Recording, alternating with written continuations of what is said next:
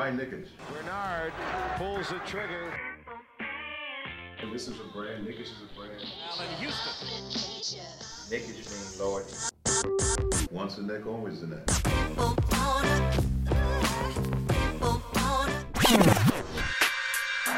touches, puts up a three.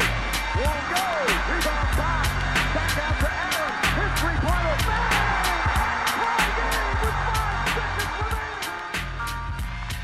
What is going on, guys? You are listening to Knick-ish. You got your boys Mo, Faiz, and Dean here. Uh, we are a day removed from the Knicks' loss against the Pelicans, and we're gonna get into all that and the pre- prior two games. Uh, really excited to talk about it, despite the loss.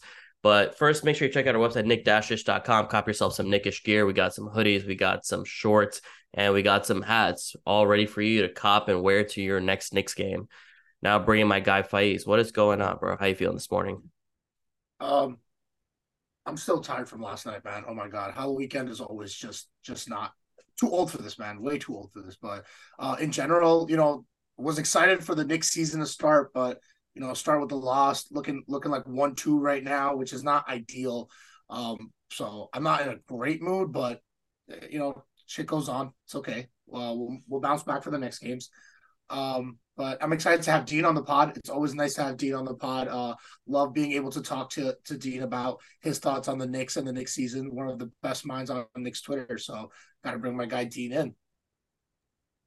Yeah, happy to be here. Uh didn't catch the Knicks opener like I was telling Mo. I went to see Killers of the Flower Moon uh in theaters in IMAX. Cinematography was great. Movie was way too long. I'm not gonna lie. It was way too long. The acting was great.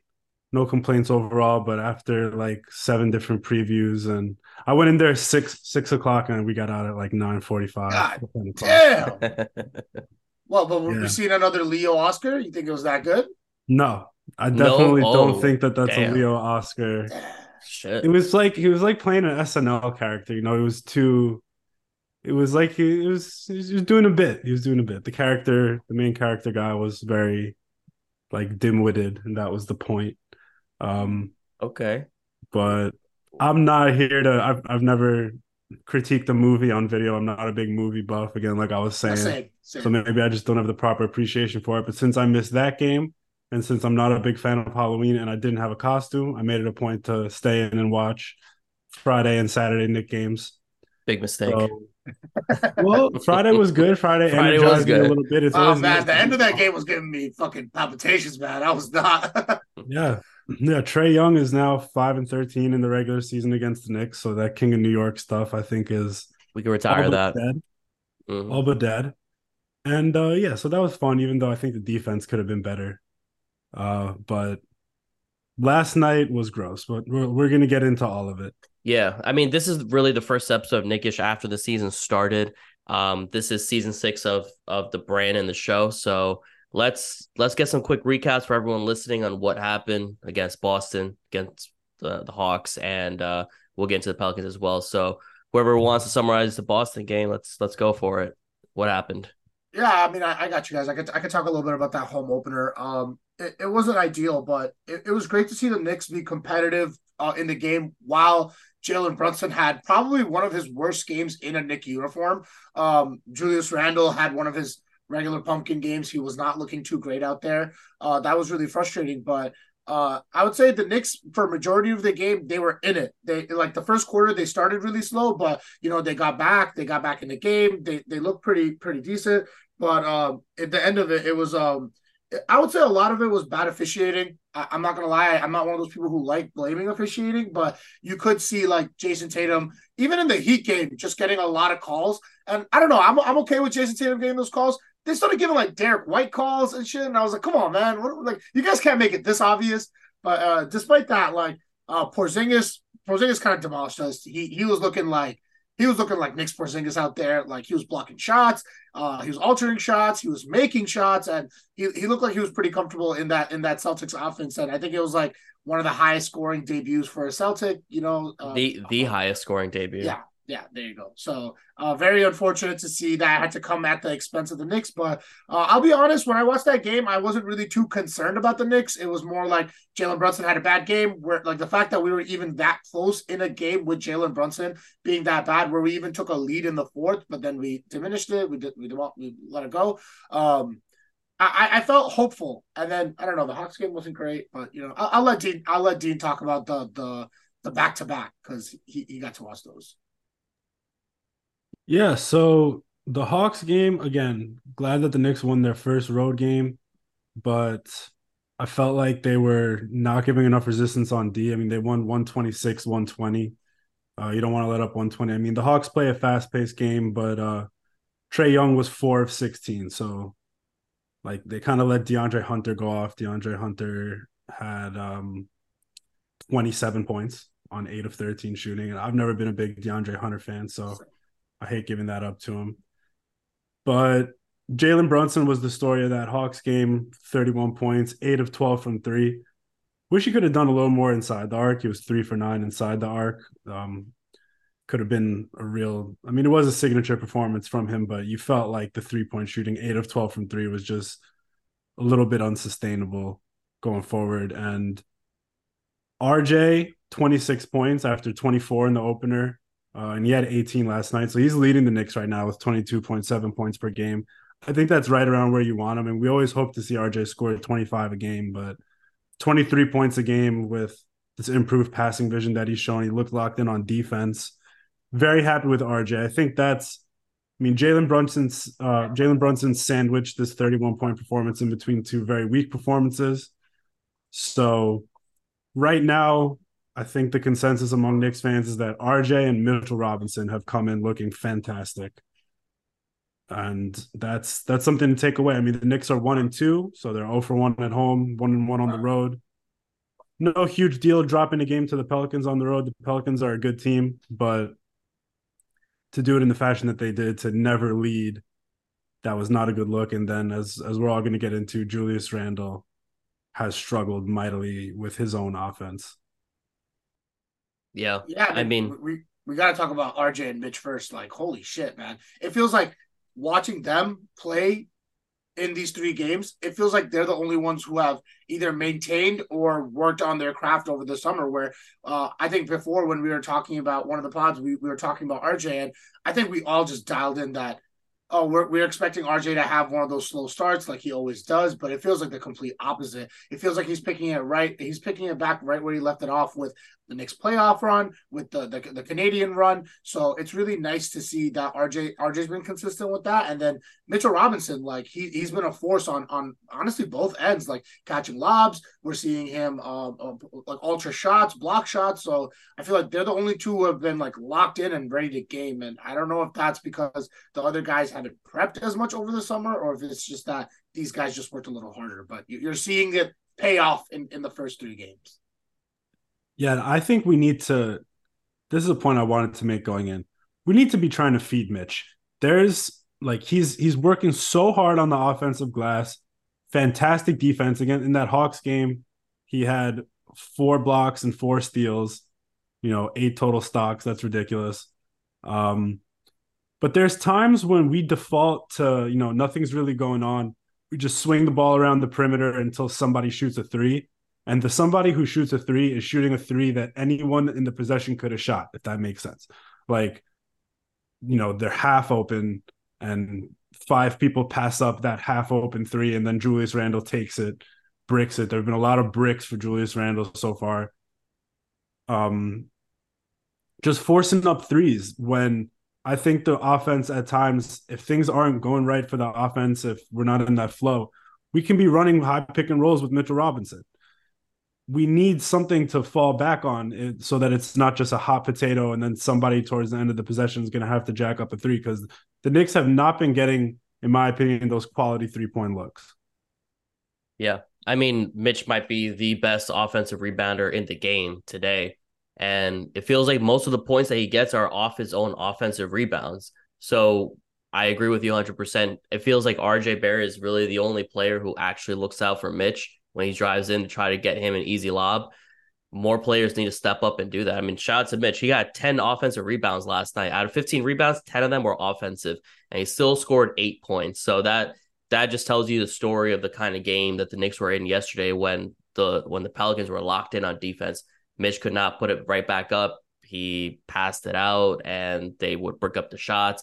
I mean, overall, the you wouldn't expect on a game three on the first back to back that you have in the season that the Knicks would look this sluggish and this slow. And it is for me a concern that a Tom Thibodeau team isn't fighting. Um, that everyone knows that this schedule is not an easy schedule to start with. The Knicks have another back to back in like three days when they see Cleveland on a Tuesday and they see Cleveland on Wednesday. A very tough team to play against. The Knicks cannot be in this mode and mood right now when they are sluggish and slow, and everyone else needs to step up. And Randle, I, if we're ready to get into him, has been horrible overall for this season. I mean, he's shooting 27% overall as a player, 27% is is horrible. I mean, I don't know if it was a matchup against Zion last night where he felt the need to try to be the primary scorer because Zion was killing him. He could not contain Zion and he couldn't keep up with his own shots. Eight turnovers in one game is fucking insane. And they are all bad turnovers. They're not turnovers where he's trying to make a smart pass. They're turnovers because the shot clock is about to hit zero and he's driving in and trying to make a 0.5 second remaining pass to Mitchell Robinson, who can't catch the ball because it's a horrible pass, and then they turn the ball over. I mean, it was a terrible game for Randle. For me, it's a concern because we need Randle to be who he has been in past few seasons as one of the best players that we have to at least bring us into the playoffs, and then we'll worry about Randle. We're not really supposed to worry about him at the start of the season, but because he's playing how he is, for me, it is a concern. I'm going to be keeping a close eye on how he's how he plays going forward. And while we're airing out concerns, this caught my eye when I was looking at just the Knicks averages over the first three games. Quentin Grimes has attempted five twos over three games. We hear we heard all offseason that Quentin Grimes was going to have the ball more. He was going to have the opportunity to create more. He wasn't just going to be relegated to catch and shoot threes. And on average, he's he's making 0.72s a game, averaging uh, 1.7 attempts. So he's, you know, that's not that's just not enough coming from that two spot. And Quentin Grimes is a quintessential three and D shooting guard, yes. But when Julius Randle's offense isn't there, you just need more. And so we've we've been seeing some calls on Twitter uh, that maybe Immanuel Quickley should be starting at the two for his ability to create and just to get him some more minutes and some more touches. I you know, Thibs does things in a very regimented way. He likes to have Quickley coming off the bench. But I like if the Knicks are one and four after five games, I'm making that switch. I'm I'm getting quickly in there and giving him the green light to just create something for this team. Yeah, I mean, we have been seeing um Tom Thibodeau uh leaning a little bit more into uh in general IQ and Brunson. We saw him close out the, I believe, the Celtics game with IQ and, and Brunson. So I, am not opposed to that idea, especially when you're seeing that Quentin Grimes, the role that we want him to have, I feel like it's being pushed on to Donte DiVincenzo more, where we're seeing Donte bring up the ball with Josh Hart and like I just kind of don't want to see that, if I'll be honest. I'm not that confident in Donte DiVincenzo yet. And I was one of the guys who was very I would say excited about getting like adding a player like Donte to our team because I feel like he could fill in the holes in between. But it really does feel like we're asking him to do a lot more than he can, and he's taking a lot more shots than than I'd be comfortable with him seeing. Um, I, I, totally agree with you with Grimes too. Like I think we talked about it uh, briefly, just maybe amongst ourselves, but um, I like that Quentin Grimes has a has a quick three to shoot. But sometimes, like you see the way he can run someone off the three point line and take it in himself. I want to see a little bit more of that, or like at least using those tools, like we've seen with RJ, because Quentin does have an ability to get to the rim. Maybe he could use that to pass out. You know, we should like be trying to see him uh, not more passive in general, but just being able to to to make plays out of like using the skill set that he has because he's a very skilled player and we're seeing the improvement among amongst guys like RJ, amongst guys like Mitch, and I want to credit Johnnie Bryant for that because I feel like a lot of the elements of the play that we want to see that we saw him help uh, uh, other guys like Donovan Mitchell develop. So I don't think it's impossible for Quentin Grimes to to get there. I just actually want to see that happen, and I'm with you, Dean. I think I think maybe injecting IQ to that starting lineup wouldn't be a bad idea. I do think he's been shooting kind of like he hasn't been shooting great, but with IQ, what he brings on the defensive end and just in general with the on-court awareness, sometimes him not shooting well doesn't hurt us as much as a guy like Julius Randle not shooting well, which which kind of really really hurts. Yeah, right now we're dealing with a three game sample, and everything just makes more sense and looks better if Jalen Brunson and Julius Randle don't have two games where both of them are awful. You know, obviously the home opener against Boston or the season opener and last night versus New Orleans, both of them struggled mightily in the same game. We're not going to win those games. We're just not going to win those games because their roles in the offense are just too large. And what's unfortunate about Julius Randle struggling is he's still going to want those ISO opportunities from the elbows. Um, that's still what we're going to default to so often. And I even even when he's got it really going, like I just hate watching that. Just the product. I mean, it's not all like you know winning and wins and losses is the most important thing, but it's also just the product as a fan. And like ISO Randle is the most disgusting thing about watching the Knicks. Um, eight turnovers last night, and they were not like oh man, he, this guy got unlucky a few times. They were all Julius Randle trademark turnovers. Just uh just not a nice viewing experience. And so my thing is, you know, last year that starting lineup once I think the Knicks were 10 and 13 once they once they and then they removed um Rose and Fournier from the rotation. Tom Thibodeau loves to talk about this starting lineup, you know, the one we started this season with of Brunson, Grimes, RJ, Randle, Mitch how positive of a net rating they had last year. Just because it's been that way doesn't mean it's going to stay that way. And that's my biggest point. And, you know, Quentin Grimes is struggling to find a role for himself with these starters. Julius Randle, RJ Barrett, and Jalen Brunson are all incredibly ball dominant. And RJ is the only one so far where we've seen that that hasn't been an issue because his decision making has been so on point. He's been scoring the ball. He's been passing better than he ever has making quick decisions with the ball. So I don't know. I think a I think a shakeup might be necessary. Like on paper, it looked like this starting lineup has this really positive net rating from last season, and now you got DiVincenzo with the bench. You got another year for Hart to get comfortable. Quickley, Hartenstein, like we know that these are all great bench pieces, but the Knicks aren't playing better than the sum of their parts right now. I think they're struggling to mesh, even though the continuity is there, which sucks. You want to get yeah. off to a hot start, but they're one and two. Yeah, and I'm one of those people who try to not generalize off like a small kind of sample size to work with, but like this team has probably the deepest level of continuity, or at least one of the deepest levels of continuity in the NBA. I, I mean, just with all the players that have re-signed over the last three to four years, there shouldn't be chemistry issues. There shouldn't be that much of a who should be in what position, what spot should we be in at what time. That shouldn't be a problem this season, but it seems like there's a problem, a big problem of players like our star players like Randle and even Brunson not knowing where their spots are and just forcing to drive in and forcing shots up. Like we're we're in year five of the Randle kind of you know time with the Knicks, and he's played with all these players minus one or two for multiple seasons. So at the, at this point, it can't be what you see is what you get. It has there has to have been a high level of improvement, and we're supposed to be able to compete with New Orleans. We're supposed to beat Atlanta, and we're we're supposed to be a playoff team. And I mean, I hope to eat my words later. I'm a little concerned of the kind of team that was put together after this season by taking out Toppin and replacing him with Donte DiVincenzo. I don't think DiVincenzo really fills in a need. We have players that can do what DiVincenzo already does. I don't see how he really benefits the team too much. I mean, and Hart just signed a freshly minted $40 million contract. What has he done the last three games that's been impactful? He's been he was incredible for us last season. We need to see more of what he did last season this year. Again, it's only been three games.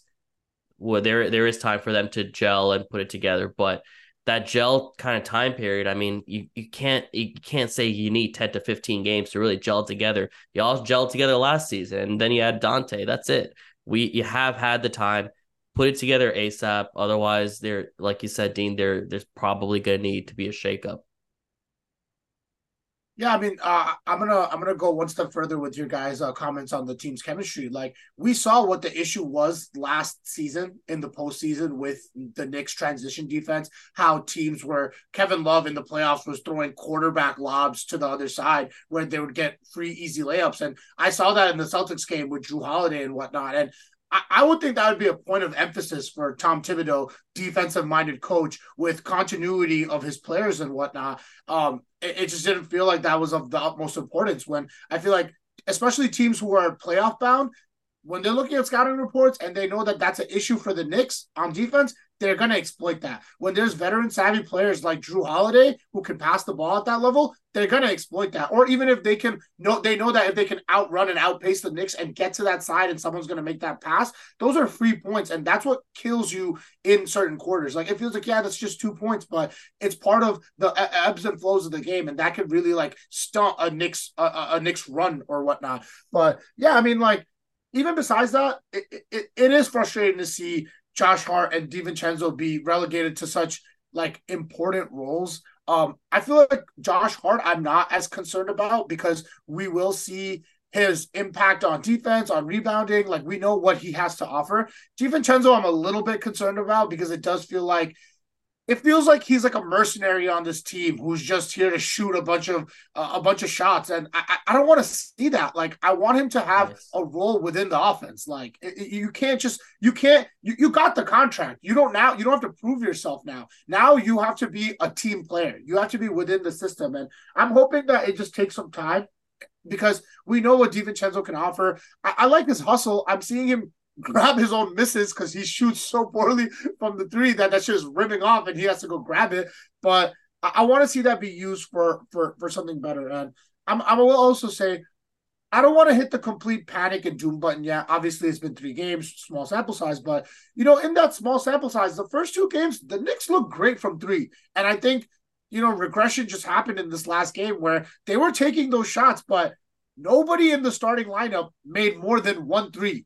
Julius Randle, I think he he didn't he didn't make a three. He was zero for five, and then Brunson, Barrett, and Grimes all shot one for five or one for six. Like that's so frustrating. You you can't you can't win a game like that. Nobody makes more than one three. DiVincenzo, another guy, one for five. That's that's not okay. That's really not okay. And you know, I'll say the Hawks game we kind of got bailed out from with the Jalen Brunson incredible performance with the eight for 12 from three. I think that's the most threes he's made in the game. I want to see some more of that.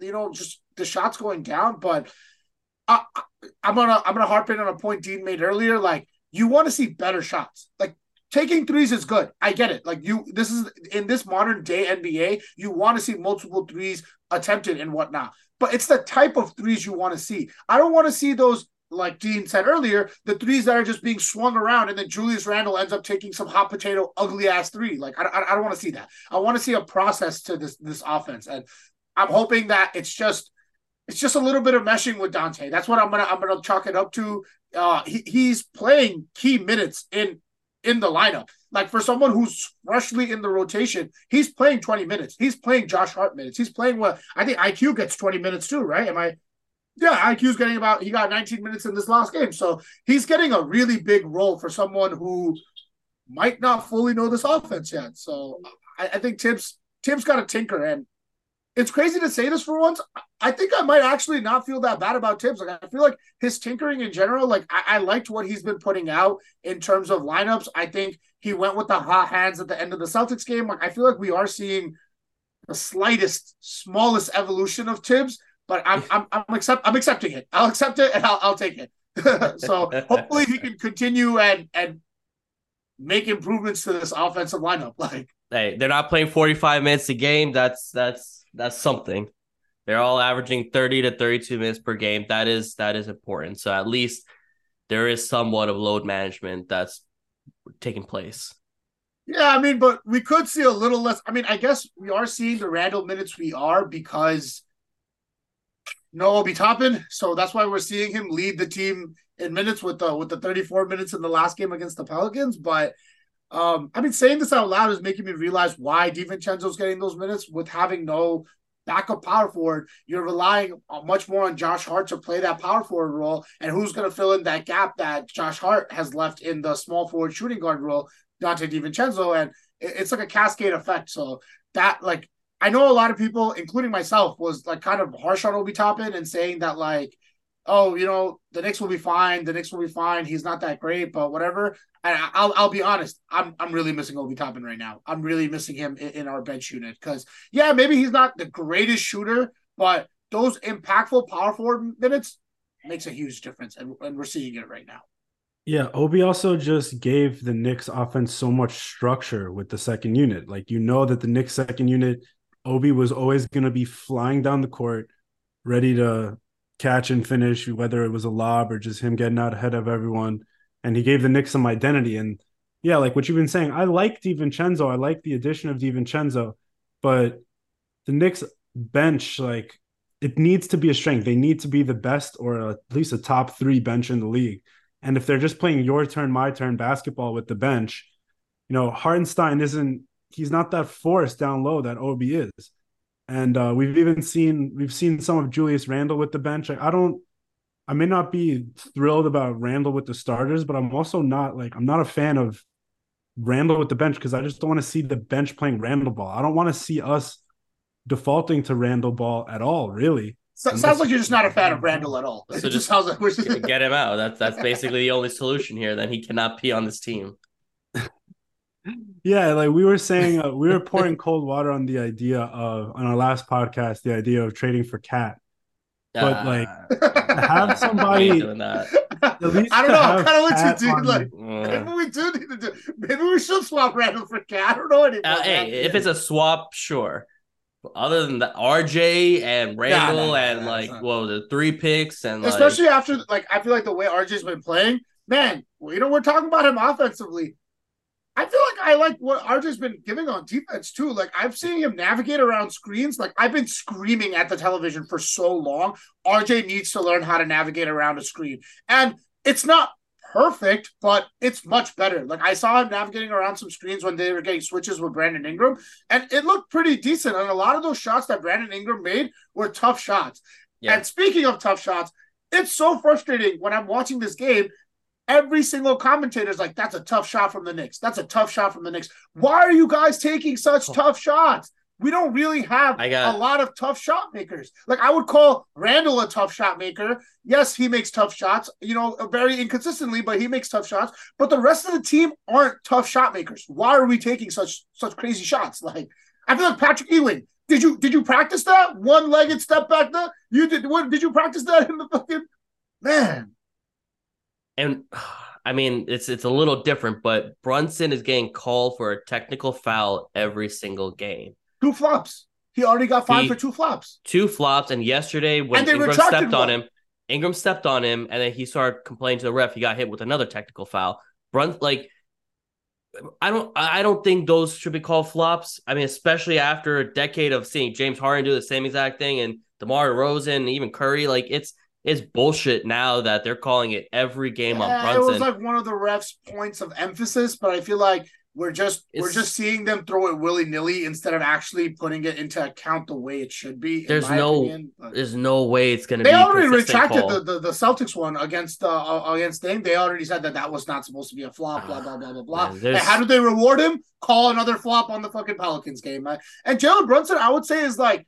Especially on the three point line, he's not really a flopper. Like, if you want to tell me in the paint he gets a little floppy, sure, I- I'll, I'll give it to you. But like around the three point line, I feel like he's pretty consistent. Like, I don't know. yeah, I don't know. There, there are way more egregious foul uh, flops that we've seen over the years that are never called, and you're calling one on this one where he could actually. I mean, all right. What, what do you guys? Do you guys, you guys don't think those were actual flops? No, those weren't flops, and that's Okay. just one of All right, those cool. dumb NBA point of emphasis things that they're going to start the year doing, and then they're going to stop doing. I mean, to get Jalen Brunson for this every game, when one of them, the league admitted that it was horseshit, it's just it's just dumb. I mean, I don't know. I'm not I'm not a fan of these calls. Like, if a guy shoots a three and then falls down, as long as he's not getting up and screaming at the ref afterwards, you know, like Jalen's not Luka Yeah. Doncic, he's not Devin Booker, where after every possession there's there's chirping going on. I noted um I wanted to I almost tweeted about it like the the Suns first game. Devin Booker gets to the rim, great move, wide open layup, smokes the layup and then just stops and starts chirping at the ref, I was like, oh my god, the NBA is back. The NBA is so back. Devin Booker is screaming at the ref over absolutely nothing. Over smoking the Um, layup. Yeah, you know, and uh you know, I'm glad the NBA is back. I'm especially I, I'm really captivated by this Wembanyama and Chet Holmgren situation. Like Yo. for the NBA to get two absolute unicorn bigs in at the same time. Obviously, Chet is like a Ben Simmons rookie, where last year you missed from injury, and maybe he's got the benefit of being around the team for a year. But um, the influx of talent in the league is awesome, and we're gonna get to see some of these guys when the Knicks go up against them, and I'm excited for that. Here's one thing that we didn't have on the docket, but I want to talk about it. Um, we're seeing some victory laps about Jalen Duren. Jalen Duren looking amazing in in Detroit, and um, people saying you know the Knicks the Knicks were short sighted and, and giving up Jalen Duren and they fumbled the bag, whatever. Mitchell Robinson has looked great, and Isaiah Hartenstein is probably the best backup center in the league. So the center situation with the Knicks is is not the problem. Like you're not gonna, you know, the Knicks the Knicks didn't draft Jalen Duren to keep him. Like Jalen Duren was always going to get moved, and it is what it is. Let's not look backwards like that. You know, let's be grateful for what we have. Like Mitchell Robinson is the Knicks center. I think, and going back to what I was saying before, but I want to see the Knicks running some more pick and roll with Mitch to give this offense some structure. Um, you know, when you got Mitchell Robinson, you need like when you have a center who doesn't shoot the ball outside of layups and dunks, you need that spacing around them. And I want to see Mitch play without Randle more often. I mean, the Knicks have the capability now to run RJ or Hart at the four and have shooters everywhere.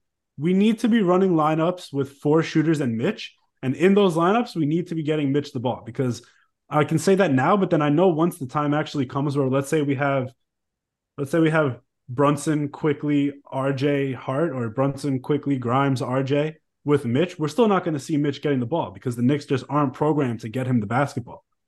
But we need to be getting him the basketball. And Hartenstein, too. I mean, Hartenstein, like, I don't remember which game it was here on this back to back, but he missed the free throw, got his own rebound, and threw it down. Like, he can attack the rim, too. We need to be trying to get our centers involved attacking the rim and pick and roll. Like I'm saying, the Knicks just need more structure on offense. This swing the ball around, like moving the ball is great. The Knicks have moved the ball better at some times than others, but swing, swing, swing, swing, swing, and then taking a semi contested three, especially when it's Randle, who's not an excellent shooter from the outside. I just don't think that's the way to go. Yeah, I mean- like, I'll, I'll say like um, the the Knicks the Knick fan brain has been rotted by ESPN propaganda of Stephen A. Smith constantly complaining about players he did not know existed before a draft, but then later seeing being like, I always wanted Donovan Mitchell on the Knicks. I always wanted Tyrese Halliburton on the Knicks. I always wanted the, we should have never drafted this player. So Knicks fans who are who are chirping those same comments, they're just they're just rotten in the head from hearing it constantly on on um, ESPN and whatnot. And to your point, like I don't think Jalen Duren would have came on the Knicks and then suddenly became this player. Like a lot of that has to do with the team he's playing on, the type of players that are around him, and what what he's given on the offense. If we're not giving Mitch those opportunities on offense, he's not going to excel at those things. Instead, we're going to see him excel at what he's been given to do, and that's offensive rebounding. That's you know, uh, uh, like putting back what he gets. And I, I, wouldn't see Jalen Duren doing the same things that Mitch does. I'm very happy with Mitchell Robinson in, in this offense. But just real quick to your point about the the Wembanyama Chet Holmgren thing. I really feel like eight years from now, we're gonna get one of those, you know, SB Nation, they do those beef history videos. We're gonna get a beef history video between Chet Holmgren and Wembanyama. Those guys, I really feel like that's gonna be a battle, the a battle for the ages. I feel like they're gonna start beefing real crazy soon. Like Hopefully, I mean that that'd be awesome. Something I saw that's crazy is like, no, generally an NBA player's prime is when he's about 28 years old. Wemby's going to be 28 years old during the 2032 2033 season. So I'm just praying that he stays healthy because we might have a real, we might really have something here with Victor Wembanyama as just another star in the league. And I'm not gonna lie, when having a star big man, it just feels right. bro, when everyone was hyping him up crazy in, in the beginning, it's not that I was doubtful of him. It's not that I was saying that, oh, this is like he's not going to be a good player. But I was like, you guys are overhyping him. He's not going to be that good.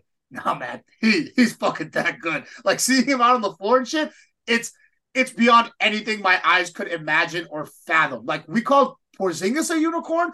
Porzingis looks tame compared to the shit Wembanyama is doing out there on both ends of the floor. And like, like it's so crazy with him. You could break it down further and further. Like it's not just both ends of the floor. Like what KP was doing on offense, he wasn't creating his own shot. Like we're seeing sometimes Wembanyama make his own shot, and I'm just like, how is this guy like just like how do you see someone who makes other basketball players look short? I've never never felt like I watched a basketball game where I'm like, yo, those players are actually really tall. Because when you usually see them on the screen, you're like, oh yeah, whatever. They all look average height together. No, Wembanyama is towering over everyone else. He's he's the restricted the the restricted uh, area dunks he has. Oh my god, man! Like, let him put on a little bit of muscle, like Giannis. Unstoppable, man. I, I I'm a truther. I, I believe in Wembanyama. He he got me, man. Yeah, as long as he puts on the weight and is able to keep healthy, I would. I can't wait to see what he's going to do for in the NBA for seasons to come. I want to touch on the Jalen Duren thing because that season, that draft season, nobody was talking about Jalen Duren. Well, most people were not talking about Jalen Duren. The primary target was Jaden Ivey. What has Jaden Ivey been doing in the NBA so far? Not as much. Probably will. He does have a high potential. You guys already called it. I mean, Jalen Duren on the Knicks would not be Jalen Duren on uh from the Pistons. So we got Mitchell Robinson. Time to move on. We didn't get Jaden Ivey. It's all good. We got Jalen Brunson. We got between Mitch and Brunson versus Ivey and Duren. I think we got the better two of the four. So I think I think we're good. We're good to to move forward from that. So let's let's do some quick predictions on what we have on the docket for the rest of the week, and I think we can wrap up this episode of Knick-ish. So who the Knicks got next? Uh, the Knicks play on Tuesday, Halloween, and then uh, uh, they play again on Wednesday. So it's gonna be a back to back, both against the Cavs, and I think um, Tuesday's game is gonna be at Cleveland, and then Wednesday's game is gonna be at MSG, and then uh, Friday night Knicks, we got the Knicks at Bucks.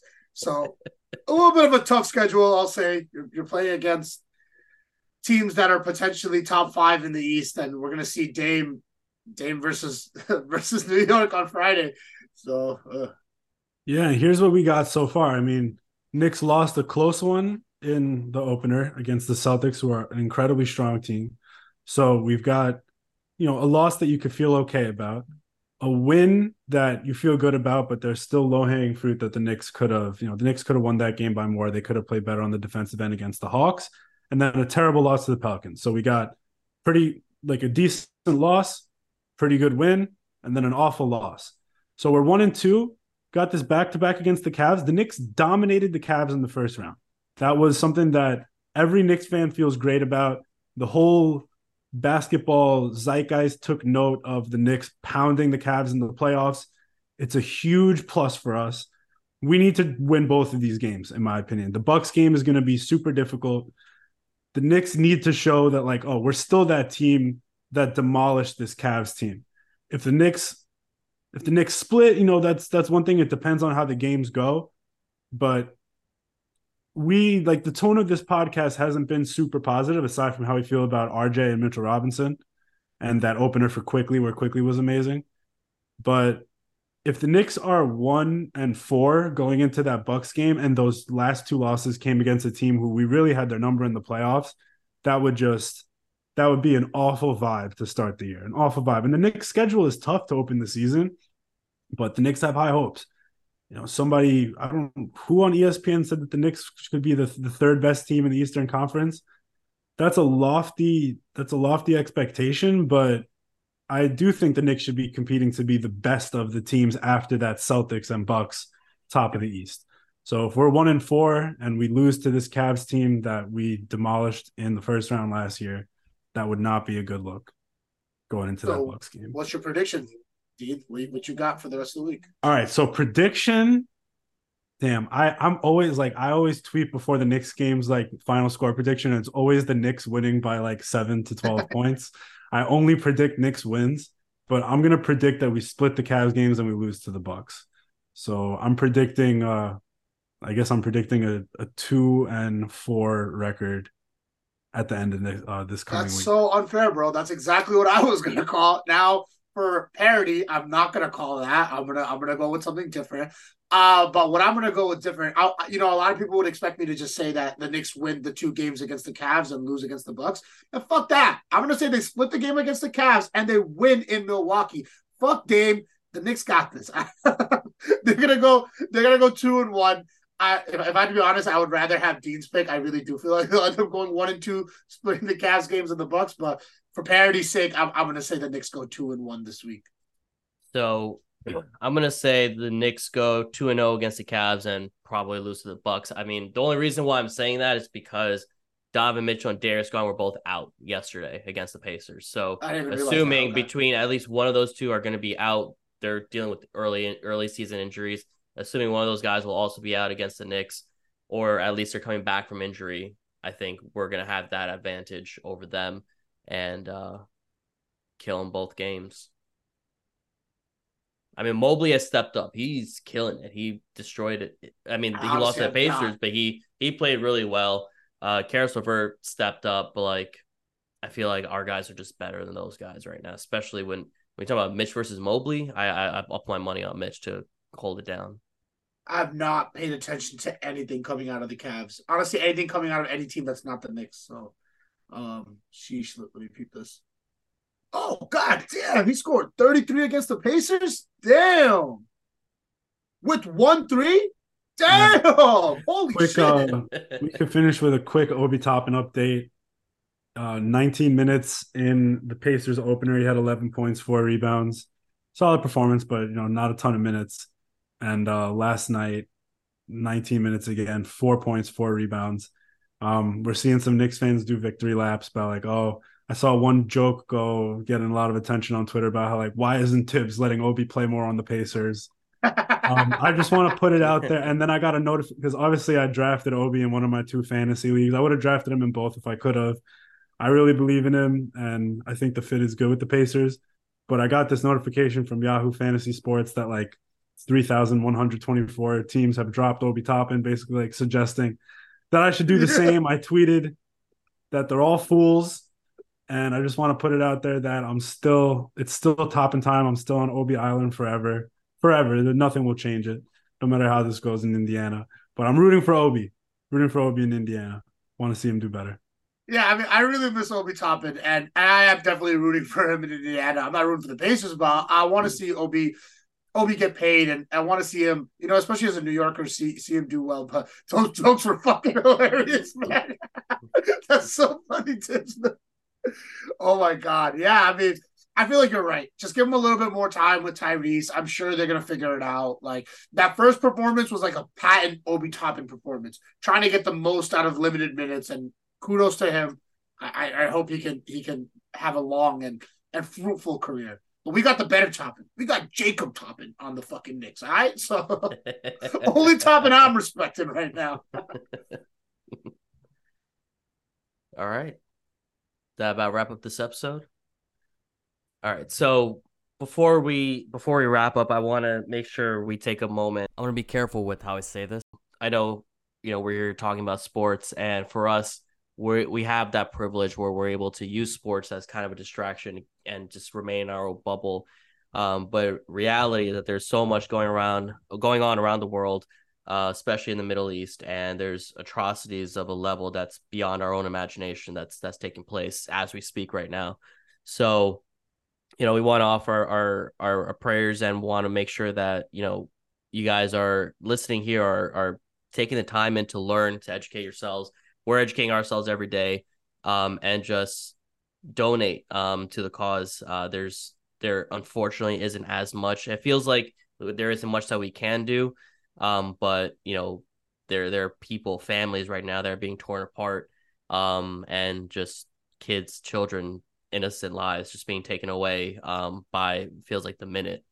So please please donate um please show your support we'll make sure to donate um and we'll make sure to share uh links to where you can donate and show your support um for you know the families that are being lost right now um please take a moment um and yeah uh, and that is really what we wanted to end the episode on. Make sure you follow us on Instagram and Twitter and knickish NYC. And um, yeah, that's all we got for today. Take care, everyone. Peace. Yeah.